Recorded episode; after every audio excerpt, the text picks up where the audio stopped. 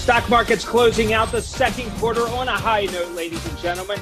Here we are. We had seen trading up. Bulls are running on Wall Street. Everything's looking great. We even saw the GDP number come out today. It was revised higher. What can we say? All we can say is the good times are here, but will they last? Welcome, everyone, to Buy, Hold, Sell. I am your trader, Todd Schoenberger, and I am joined by my friend and co host, Tobin Smith, out in sunny and hot Scottsdale, Arizona. Really hot the, Scottsdale. I know it is. Hot it's got to be brutally hot, but you are still going to brave the elements and hit the golf course, and that's all that matters. And I know you'll have a probably air conditioned It'll golf be in the bar, well Todd. It'll be in the bar and it's air conditioned. All right. There you go. We are joined by a very special guest, a featured guest, Sam Stovall. He is the Chief Investment Officer over at CFRA Research. Sam is welcome is, is coming back to Buy Hold Sell to give us his outlook for the second half of the year. Welcome back to Buy Hold Sell, Sam. Hey, happy to be here, Todd. Good to talk to you again, Tobin. Yes, and, and, remember, Todd is on his fifth cup of coffee, so just you know he'll take it down a little bit. is that grounds for concern? I'll be here That's all it. week. You you had to take you must have taken a comedy course at uh, at Muhlenberg. That's all you think I you always have to all the jokes, Sam. So Sam, one thing that isn't a joke right now though is the stock market. We see we we actually had some um, some I guess we would say a, a bit of a downturn last week. Here we're closing out the quarter on a high note. We had some great n- numbers that have rolled out at 8:30 this morning on GDP. And now you have to suspect. I know that the market continues to climb this wall of worry, as you have recently stated. But I mean, is there anything to really worry about these days? Oh, absolutely. Um, I think first off, history told us that we should have expected a very positive first half, uh, and I can go through those later on if you want. And also, history tells us that we should prepare for a, a good second half. That uh, momentum t- tends to carry over from one half to another. Uh, but since your question is like, you know, what keeps me up at night? I jokingly say Putin because he snores, but really the answer is that uh, my big worry is a um, a rate wreck meaning that if the Fed just is um, hell bent to raise rates much, much higher than we believe that they need to, then yeah, it's not just uh, to see a crack in the regional bank uh, area, but rather to have uh, a real meaningful break in real estate, in banking, et cetera. So my big worry is that the Fed takes it further than they need to, because right now the Fed funds rate is higher than the wage inflation, than the year-on-year core uh, CPI, PPI, PCE, et cetera. And so uh, I really think that they mm-hmm. have gone far enough, or at least with a July hike, will have gone far enough. Okay, Toby. I mean, I you know we've been beating the drum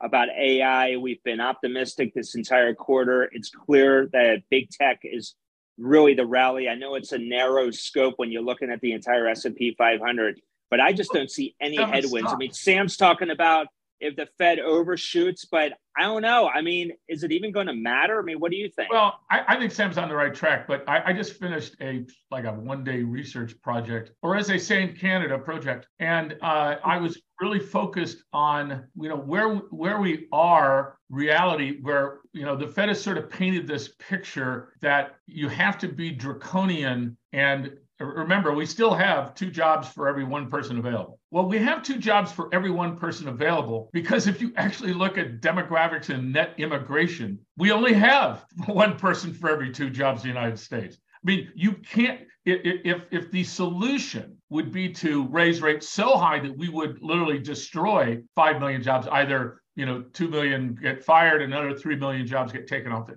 Well, you're not going to have that. I mean, I spent 30 years in Washington, D.C. If you think the Fed is going to be raising rates in a presidential rate cycle to put the country in a recession, then you have not been around as long as Sam and I have, number one. Number two, um, my favorite one, John Rutledge, I was saying, uh, our old friend, economist, put something out this week saying that well, you know, if you if remember that shelter costs are 46% of all the CPI stuff, right? Rent uh, and and mortgage rates, right?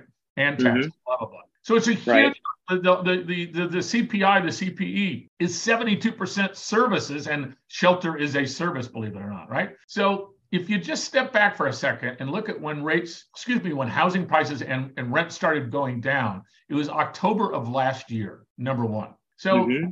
when we get to October, we're going to see year over year lower shelter costs, right? Number one. Number two, we understand that now that people have a, you know, I can get a, a three year, a five year, a 30 year mortgage at 7%. Back in the in the old days, like 16 months ago, I was getting mortgages for two or three percent. Those people okay. are not selling their houses, obviously, because what, what are they being idiot?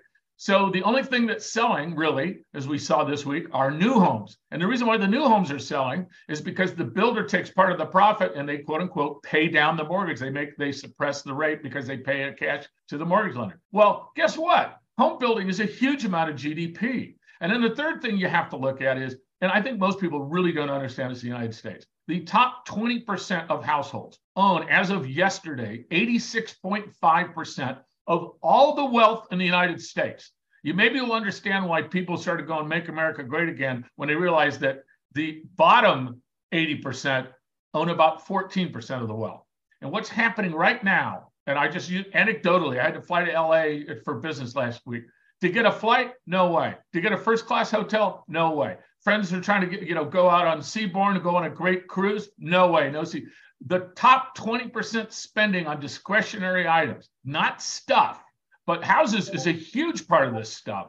When you add that yeah. all together, it, the math doesn't work. We're not going to have a recession unless the Fed goes, you know, full Paul Volcker. They're not going to go Paul Volcker to 12 or 14% rates going into a presidential year because guess what? The Fed is just as political as any other freaking person in DC.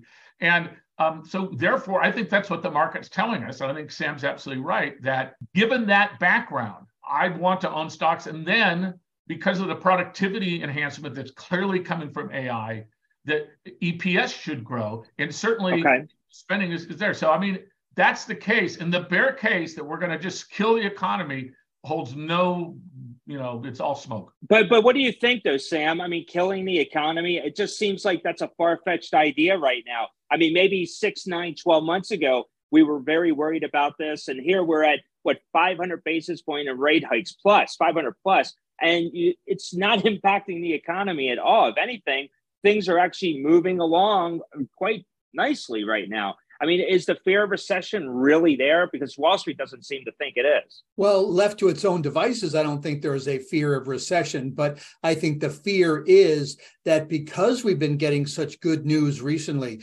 consumer confidence, durable orders, uh, new home sales, uh, and also the GDP, as Toby just mentioned. All that stuff is good news, driving the stock market, at least in the near term.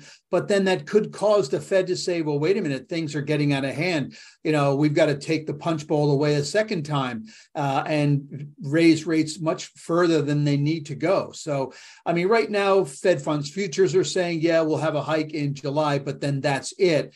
And I think that the market is basically saying, we agree with you. And as a result, knowing that going back to 1989, whenever uh, the Fed stopped raising rates, they started cutting rates nine months later on average. The S&P was up 13% on average, all sizes, styles, sectors within the US mm-hmm. marketplace, combined with 99% of the sub industries were in positive territory. Uh, can you guess which was the one that was in negative? You're right. Gold. 1989 was savings and loans? No, no, no. Since 89. So oh, gold was the only oh, right. wow. average decline. Everybody else was positive. So a rising uh, tide definitely lifts all boats. And the tide comes in when the market feels that the Fed is done. Yeah. And, and, and well, you know, Todd, we always say that the market is forward looking. But in yeah. this case, it's been hard to look forward through anything because everything's been so idiosyncratic. We never had a post a pandemic, then a post pandemic, then a work from home, then a Russian Ukraine invasion. We've never had all that stuff, and I think it made a lot of sense that people were just confused, and everybody's okay. model did not work. I mean, well, hold on. well, and you're right. You're right about the models, and they're not working. But Sam, the, you know, um, Powell came right out and said we're going to have two rate hikes left this year. But in just with what you just said, are you suspecting that we're actually going to have a rate cut this year? No, uh, that okay. we need uh, at least nine months before the Fed starts to cut rates. Okay. So we're thinking the first cut takes place maybe latter part of the first quarter of 2024.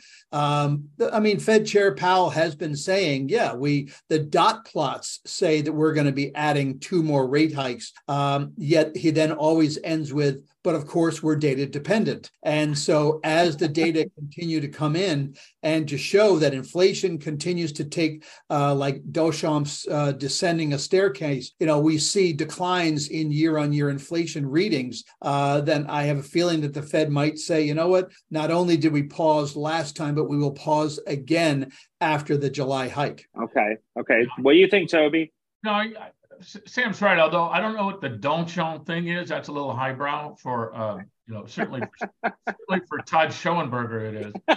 Uh, but but I, again, I'll go back. I'll just go back to the fact that that I I, don't, I think people have a poor grasp that in the United States we have 3,100 ish counties, but 62% of those counties create 72% of our entire GDP, number one. So it's I don't, you know, from a from a macroeconomic standpoint, I don't look at those other freaking counties because they don't matter uh, to the overall state. Number one. Number two, obviously we have uh, uh, an excess right now of oil and natural gas and other energy products. So all those prices have already told us. If you look at all the commodity prices coming down, geez, that sort of says we're going to have you know less price inflation. Um, and then the final part is is that that 14, you know, that small percentage of households that owns 80% of the freaking money in this in wealth in the United States are spending like crazy because mm-hmm. we have the wealth effect because the, uh, you know they're saving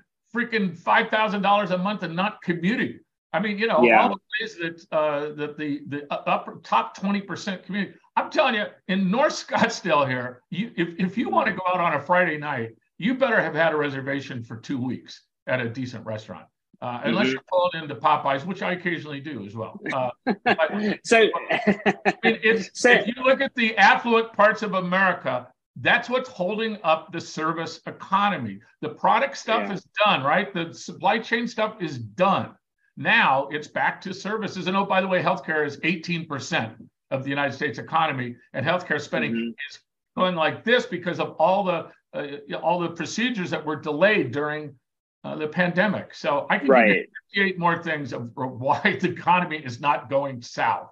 But I'll, well, there's I'll, definitely health healthcare inflation. Absolutely, Sam. Before we go to break, I want to ask you this: We had your peer on your professional peer, Gina Martin Adams from Bloomberg. She was on the show last week, and she came right out and said that she does doesn't care about the economy to the point where she's just simply looking at at the equity market because equities are going to continue to rise no matter what's going to happen, or she, whatever happens with the economy. They're not correlated, in other words. Do you believe that that is the case, or do you think that the economy does or should be incorporated in your analysis a little bit more than, say, Gina is looking at it? Well, I think that, um, I mean, the economy does uh, help decide whether we're going to see higher or lower corporate profits. But I believe I agree with her that really, you know, if you're trying to figure out the economy, you're putting the cart before the horse. Uh, the stock market anticipates recessions by seven months. It anticipates the end of recessions by five months. Actually, the NBER's Business Cycle Dating Committee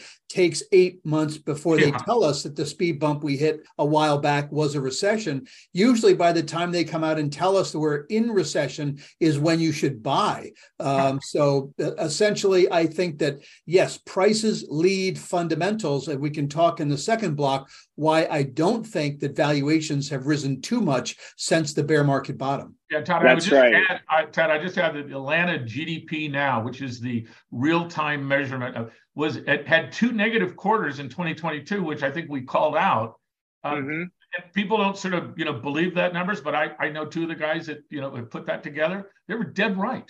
I mean, yeah, dead right. That bear market followed right after those two negative uh, quarters of GDP, but it's new data, so the old fogies, you know, don't follow it. But boy, they're looking pretty smart right now, Sam. Yeah, yeah. But that's some brilliant analysis by both of you, actually. So listen, let's leave it right there because coming up in the next block, we're going to follow up with what Sam just was talking about. Really want to get his thoughts on the second half Plus, uh, maybe we'll talk about a, a, few sectors as well. Maybe some that you should look at, maybe some something you should stay away from. But we are joined today by CFRA's Chief Investment Strategist Sam Stovall on Buy Hold Sell. Please stick with us. Right, we'll be right back after the break.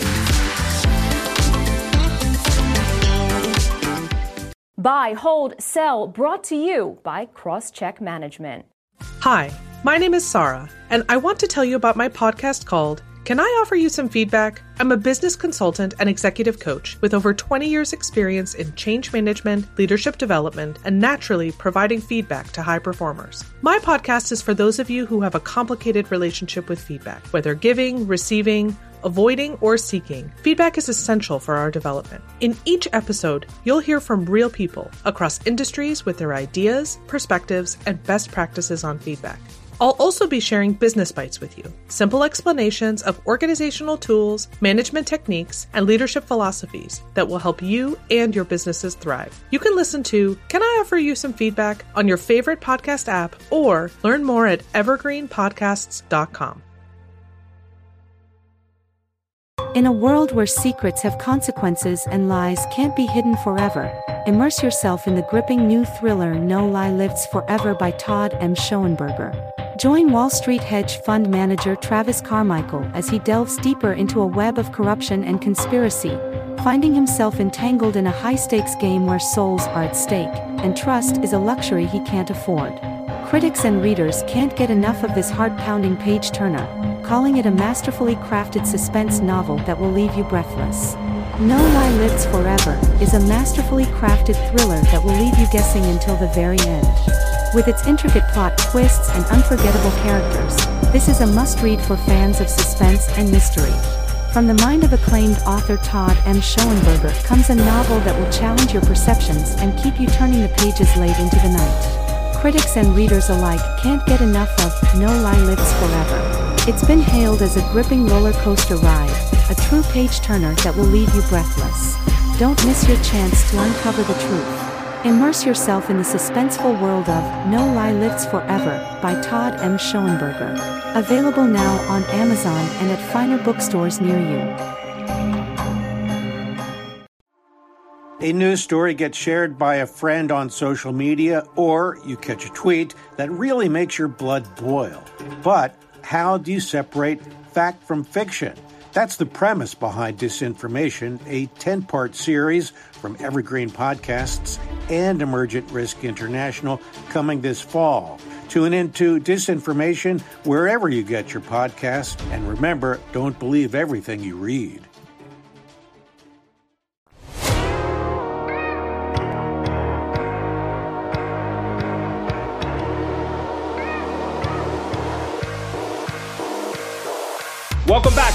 Buy where the second quarter coming to a close, but it's on a high note.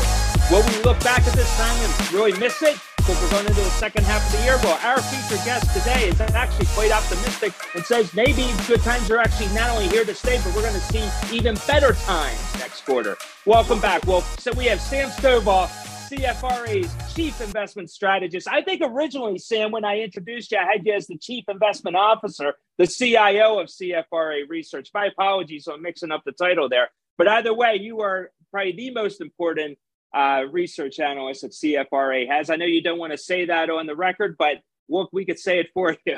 So, so Sam, I do want to talk to you because you, you're just in your commentary that you had published just recently. You talk about the second half of the year.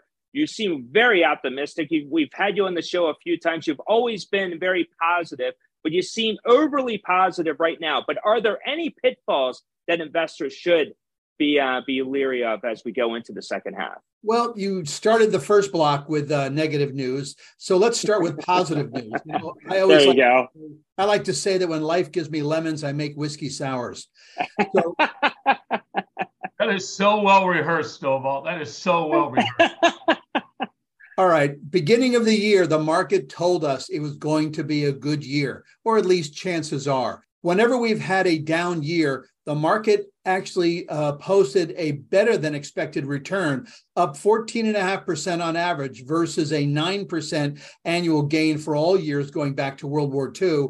And we saw an improvement in the batting average 81% of the time versus 71% of the time that the market was higher. Add to that the Stock Traders Almanac's January barometer. So a down year followed by an up January. The market was higher by 21% and was up 92% of the calendar years. And then if you add, well, if the first quarter low was not below the December low, the market was up 100% of the time in those calendar years. And the price average price gain was 25%. I'm not saying that we should expect that kind of return, but I do believe that we have a, a, positive bias in our favor. Going again back to World War II, whenever you have had a positive first half, uh, and the sec that uh, first half saw a gain in excess of 10%. We're up 14.5% uh, through the 29th. The market was uh, up an average of 8%, or basically twice the average uh, second half gain, uh, with the frequency of advance up 13 percentage points. So mm. my year end target is 45.75, the same target as I introduced in late December of 2022, which is really less than 5% away from where we are today. Uh, and I think that we have a lot of things going in our favor one being that the bear market ended on October 12th of last year. We right. saw it advance by 20% through June 8th. Plus, we have recovered 70% of what we lost in that prior bear market. We have never had a new bull market turn right around and then uh, break below the prior low. You know, basically, after recovering as much as we have, we tend to go on recover all that we lost and then we're in uh, in a sense uncharted territory. But history says we still have a ways to go. 45 75 toby. What do you think? You gonna um, you gonna top that number? Yeah I, I i think so. And there's a couple things. I mean obviously i mean i love the historical references but you know, remember that it's, it's, it's not always the same. It just rhymes a lot. I was feeling a little uh, TMT deja vu there for a while, Sam, when uh, all of a sudden, you know, anything with AI. I mean, my favorite one was C3 AI, which is a POS company that doesn't do any AI, but they just added AI to their number, you know, to their name. When they went up 350%, now I was thinking about dot com, you know, days that mania. Yeah. And, you know, it ran so hard and fast, we needed to pull back we need to just at least come back to the 20 day moving average, right? Oh, I agree. And, you know, when you think back to 2000, however, everybody was saying, oh my gosh, the stock market is cheap because we're trading at 60 times forward 60 estimates. Um, and you know, it's like, uh, technology is not that important or at least uh, worth that much going forward. But right now, we're looking at something that's well less than half of that valuation for the technology sector. Granted, I think one reason why large caps are outperforming small caps, even though they normally outperform, small caps normally outperform large caps in the beginning of a new bull market. First off, is because of the cap that the possible higher interest rates represents for this group, but also because the tech sector is 28% of the large cap universe, but less than half of that in small caps and you have uh, a greater representation in financials and real estate in small caps than you do in large caps. Yeah, there's no question, uh, Sam. And I, you know, when Todd, when you're asking about you know downside stuff, well, the one I'm mm-hmm. finding very interesting is uh, you know the office space REIT holders and office space Vornados and all these big uh, uh, office holders, and they're just they're going to figure it out. Remember, we sort of had our little stare in the in the face of death with the Silicon Valley Bank failure, and then you know the, the, the fear of the ripple effect and these guys jumped in with crazy, crazy money behind us. I mean, they just basically it was too big to fail, even though it wasn't too big to fail, right? But but think of the other stuff that's going on now. Is we got about six and a half trillion dollars of cash money that's been injected into the United States economy with the uh, you know the Semiconductor Act, with my favorite Inflation Reduction Act, Malarkey, the greatest name of, of, of anything of all time um, since it does nothing to reduce inflation. But but we haven't add, we haven't even added that six trillion dollars of spending. I can tell you here in Arizona, Taiwan Semiconductor is just is putting a 365 million dollar plant, excuse me, a 3.65 billion dollar plant, and they just uh, they just filed to add another 4.5 billion dollar plant. You know those mm-hmm. bees add up, and somewhere I, you know, I, I think Sam's been absolutely right. I mean, this is a new cycle. We never had situations in the other times we had bear markets where we also had six and a half trillion dollars added. That's in the it's in the trickle down world because every dollar you spend on that plant, there's about twelve dollars that goes into the economy with jobs and carry on and insurance and all that stuff. And so uh, we're in a essentially an infrastructure bull market, and we haven't had an right. infrastructure bull market, uh, you know, in a long time. And it's out there with basically free money. I just ordered an electronic uh, EV of which I get a seventy-five hundred dollar. I, I leased it a seventy-five hundred dollar credit that goes against the lease. Mm-hmm, mm-hmm. I couldn't say no. I mean, I couldn't yeah. say and it's made in the United States and it uses you know uh, EV battery metals from the United States and North you know Canada North America blah, blah, blah. If you just add all this stuff out, so I did for our subscribers this week, I just added up the piles of money that have been pushed into the system and then the recovering of work, and then the top 20% of people who are spending like crazy. Mm-hmm. It's just mathematically impossible to have a recession unless the Fed went Volcker. But the Fed is not going to go Volcker. And you know, if, if they were going to do it, those dot plots, and plus they they they tell Greg Ip at the Wall Street Journal, a couple of other guys that they like to you know tell what they're going to do. If they were saying, "Hey man, we got four more uh, rate hikes here's the dot plot, et cetera," that'd be one thing.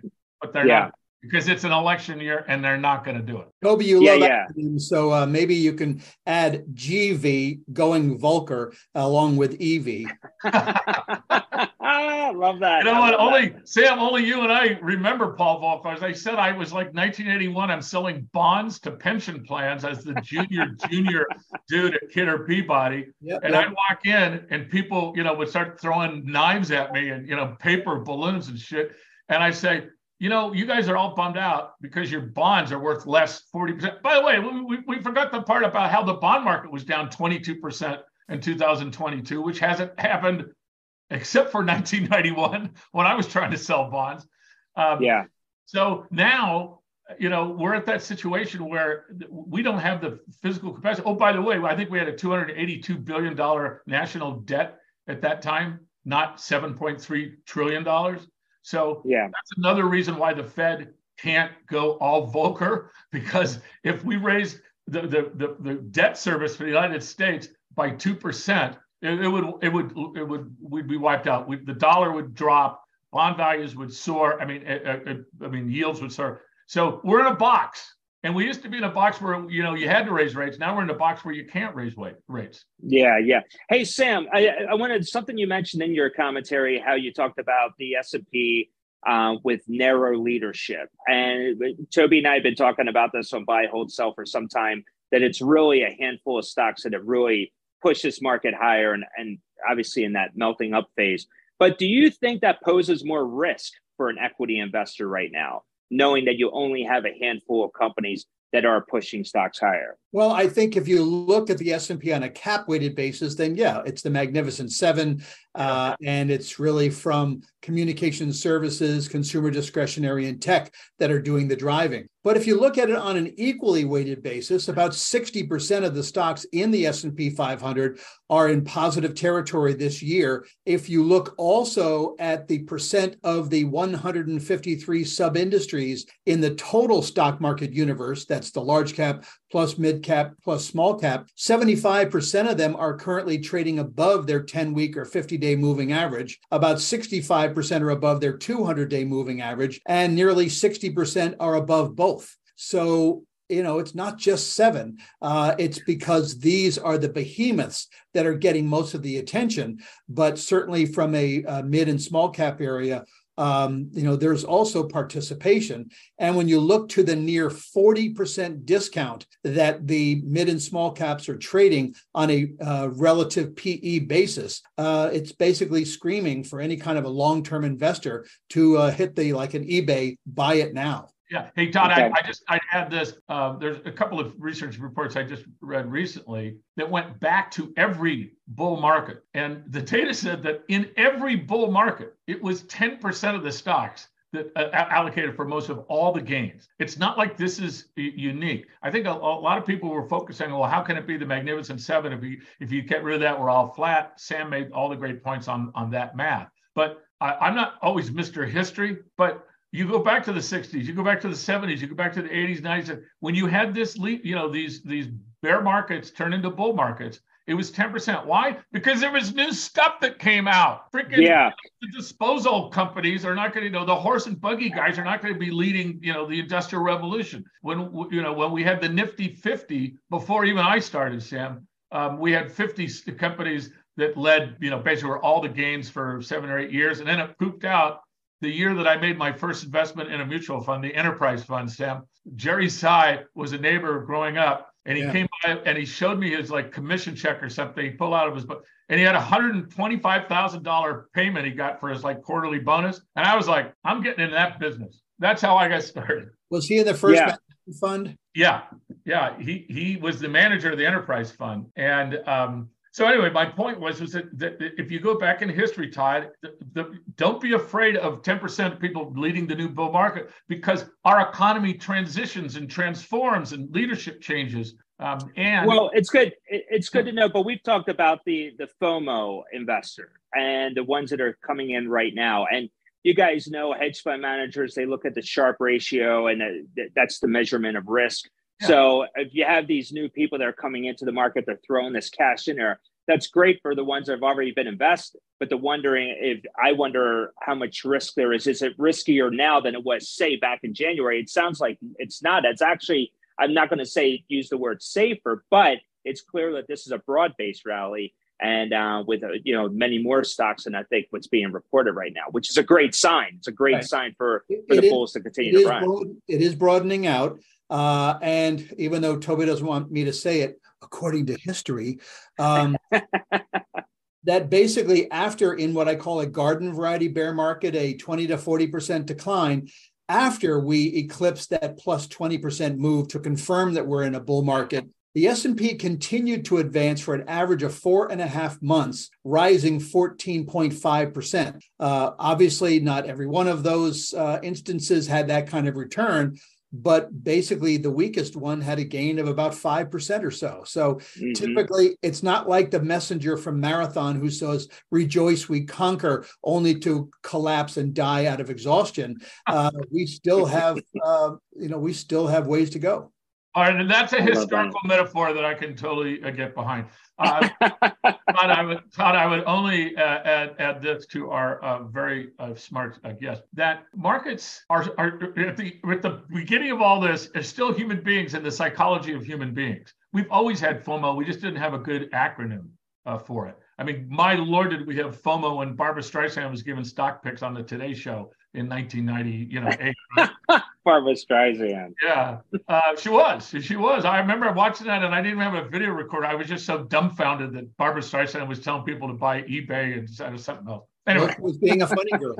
yeah, right. Being but don't bump. I'll be here all week. Uh, but uh, Sam is so right about. I mean, I just use the psychological perspective on it. Is that as soon as you, people get down and fearful, they sell. That's always the retail. That's why MLPs, for instance, master limited partnerships, after during the, the beginning of the pandemic, a master limited partnership that has 20 year contracts to deliver natural gas or oil or water through these pipelines with the largest companies in the world that have never mm-hmm. had default, but they're owned by individuals, not pensions because they have a K1, right? You can't do that as a pension. They dropped 80%, some of them, for absolutely no reason, except for yeah. a not FOMO. It's get me the FOMO out of here because they were just you know they didn't know. Yeah, it's not FOMO, it's oh no. It's oh no, right? and we thought I just got a note from a, a subscriber today, a money a management client too. He says, you know, Toby, I'm up 420 percent on these MLPs that you we bought for two dollars on the dollar. Plus, my yield is like 30 percent. And I said, well, you know, that's great, uh, Mark, but uh, I know you're 75 years old. That's never going to happen again to you, my friend. So don't sell any of that stuff. Keep getting those reinvested dividends if you want. You don't need the money. But we've had these his, way historic, way over the top, back to back to back. And I think what Sam is saying and what I'm saying is, is that now that we're sort of through the darkest part of the tunnel and you could actually see some light, now the psychology is mm-hmm. following history. And people are saying, you know, I, listen, I still have 25% of our funds getting 6% yields, you know, from treasuries. That's just a ballast thing. But mm-hmm. we're now at that point where businesses are going to grow earnings per share. People are so afraid they were just going to fall off the cliff, and that's not. Yeah. Happening. So the fundamentals okay. are right, and there's a lot of cash on the sidelines. And where's it going to go now? That's really the answer. Well, it's going to. They're going to start investing in pets.ai, I guess, right? So. yeah, right. No, no. Let's hope uh, that doesn't. Please don't do that. We're not doing it.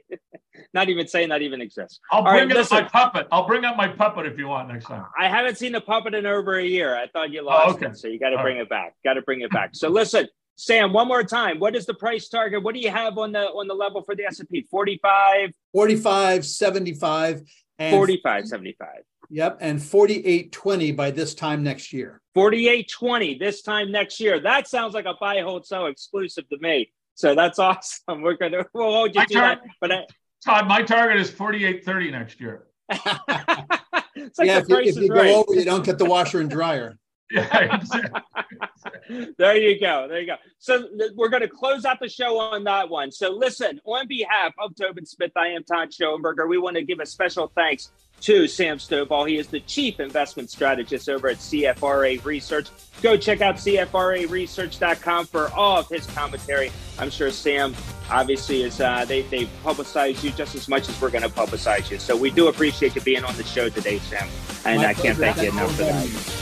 Absolutely. Definitely, definitely. So listen, so uh, so thanks again, ladies and gentlemen, for joining us on Buy Hold Sell. We'll catch you next time. Take care.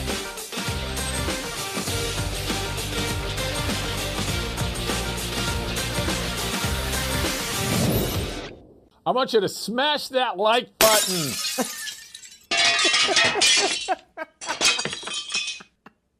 On any given day in Washington, policy proposals are created, debated, and decimated by tens of thousands of people and organizations working behind the scenes. On 80 Proof Politics, a guest and I will visit a DC watering hole and distill the art of advocacy by pulling back the curtain a bit and taking a look at how they play their part in the sausage factory we call our federal government. So if you're at all interested in how the sausage is made, pull up a chair, grab a drink, and join us. After all, what goes better with sausage than a tall, cold one?